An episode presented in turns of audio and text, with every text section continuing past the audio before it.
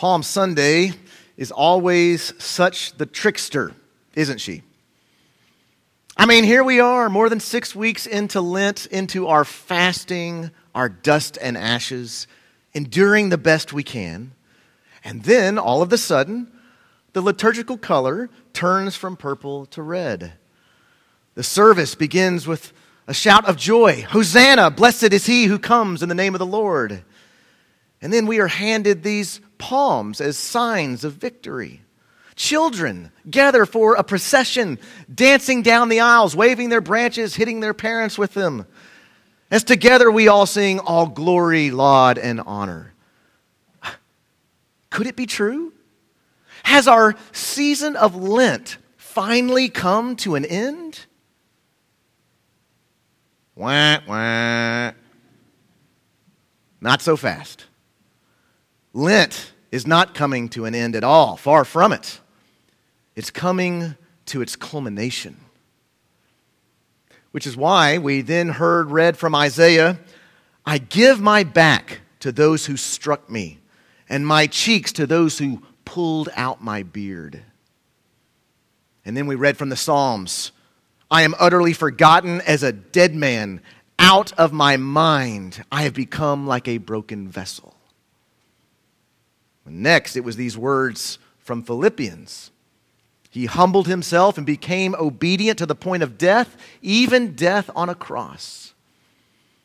And then, lastly, we just heard, indeed, we participated in the entire passion narrative, the story of Jesus' crucifixion.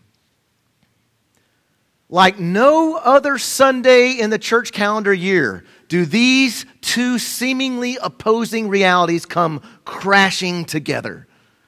The celebrated arrival of our King and his horrific death upon a cross. Oh, what in the world is happening? A, a crucified king, a subjugated sovereign, a defeated deity.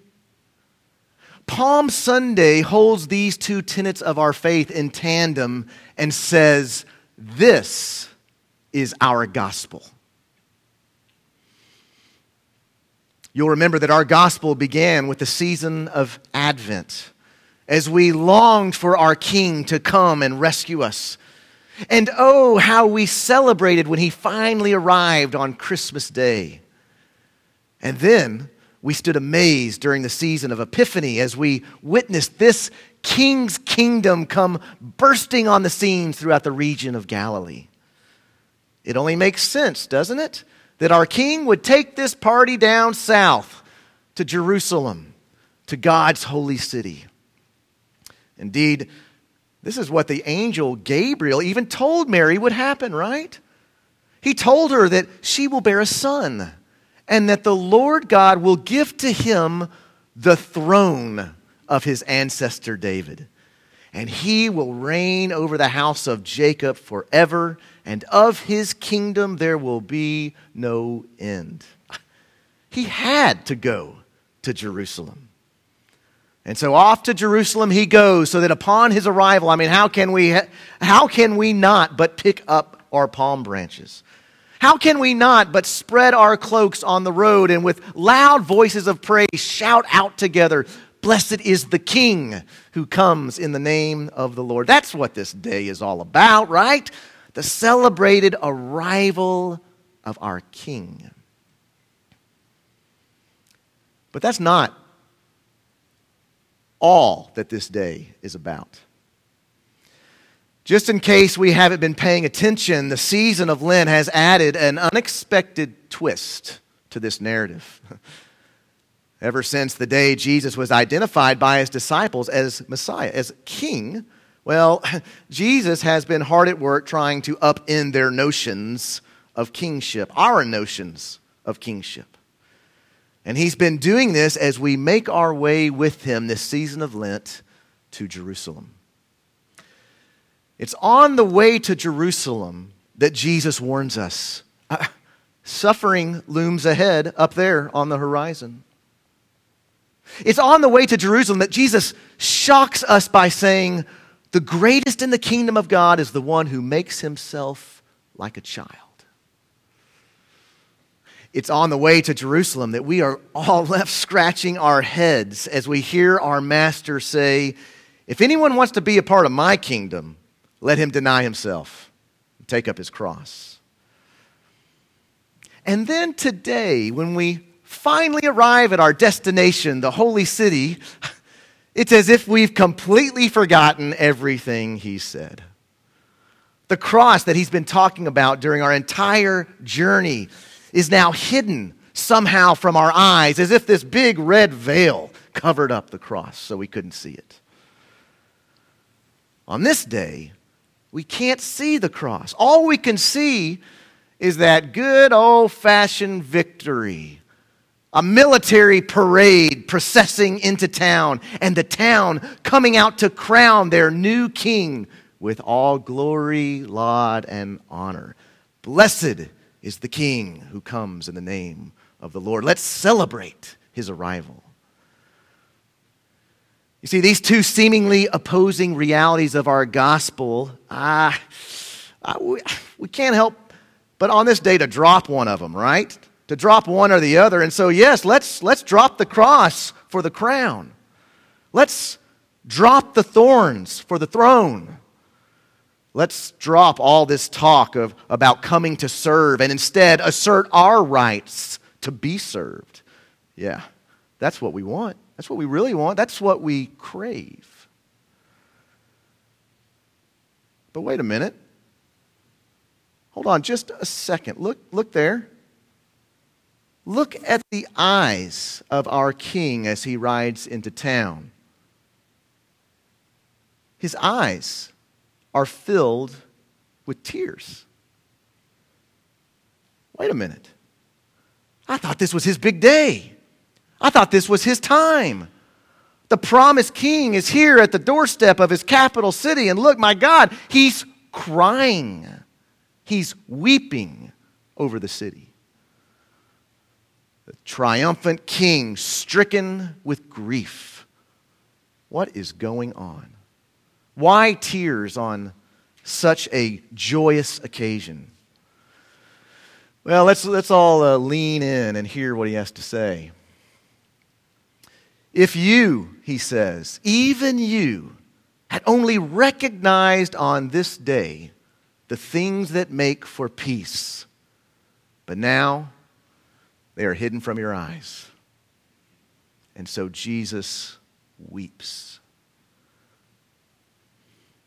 The things that make for peace, the things that are hidden from our eyes, what, what is this? It's that thing that we've forgotten. It's that thing that we dropped, right? As we picked something else up. Remember, we, it's, it's the cross. It's the cross that ironically makes for peace. It's the cross that surprisingly brings the kingdom.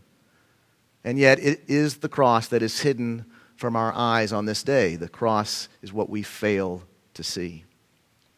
You know, uh, when you push two ends, uh, the ends of two magnets together, uh, both of them the same end, north to north or south to south, one has to give, right? One has to push the other away. One has to win. That's what it's like with these two seemingly opposing gospel realities the, the kingdom and the cross. When push comes to shove, our human inclination is to push the cross away in favor of the kingdom, to cover it up with our own desire for the goods of the kingdom. That's what we really want.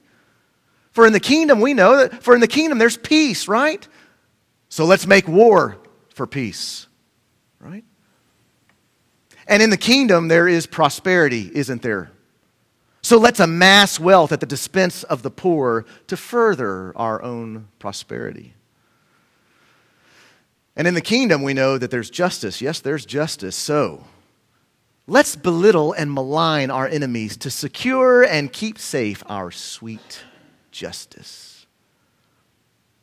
And in the kingdom, we all know there will be joy. So let's go ahead and prepare a banquet for ourselves and our kin and for those who look just like us so we can protect our own happiness. You see what's going on? in our eagerness to reap the fruit of the kingdom, we fail to sow the seeds of the cross. We take a shortcut. We succumb to the way of the world, and so we end up failing at both. We refuse the cross, ah, and then we forfeit the kingdom. Sounds like something someone else said once. Those who want to save their life will lose it, but those who lose their life for the sake of the gospel will save it. Tell me if you haven't heard a version of this story before. A young woman one day gets all that her heart desires. She's a stay at home mom with a flexible schedule while her kids are at school. She married the man of her dreams. She lives in the house she always wanted. She, she's able to buy whatever she pleases. She's able to travel wherever she wants to travel. And then one day, she wakes up and realizes that she finally arrived. she has everything she's ever wanted. And yet, she is miserable. Could it be that in that moment her king is looking at her with tears in his eyes? If you, he says, even you had only recognized on this day the things that make for joy and peace, but now they're hidden from your eyes, and so he weeps. The things that make for joy and peace, the things that are hidden from her eyes, what is that? It's that thing she's forgotten. That thing we're all prone to forget. It's the way of the cross. It's living a life of selfless abandon for the sake of others. It's doing nothing from selfish ambition, but regarding others as better than yourselves. For it's the cross that makes for joy and peace. It's the cross that brings the kingdom. I've been an Anglican for about 10 years now, and every year Palm Sunday catches me off guard. She's such the trickster.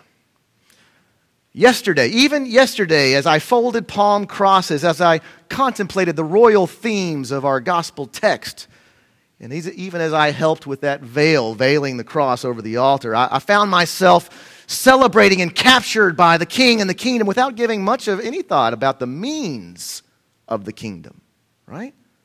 The way of the cross. Can't have one without the other. So, friends, do not be fooled. Today is a somber day, despite our shouts of Hosanna. Yes, our eyes might be set on something glorious, the coming kingdom of our Lord, but may the means of this kingdom never be hidden from our eyes. May the cross be the roadmap of our life in the kingdom together. Heavenly Father, we confess that as we get so excited and enamored with the coming of our King, the promises of the kingdom, we so quickly forget the way of the cross, the way of the kingdom. By giving of ourselves, by self sacrifice, by putting others first, by putting our lives into the lives of those in the margins. Heavenly Father, be generous with your spirit. And we ask that you would form this community here at All Saints to be in the shape and in the form of a cross in our daily lives with each other, in our daily lives with the world. Help us never to forget that the way of the cross and the way of the kingdom go together, and that that is our gospel. We pray this in the name of the Father, and of the Son, and of the Holy Spirit. Amen.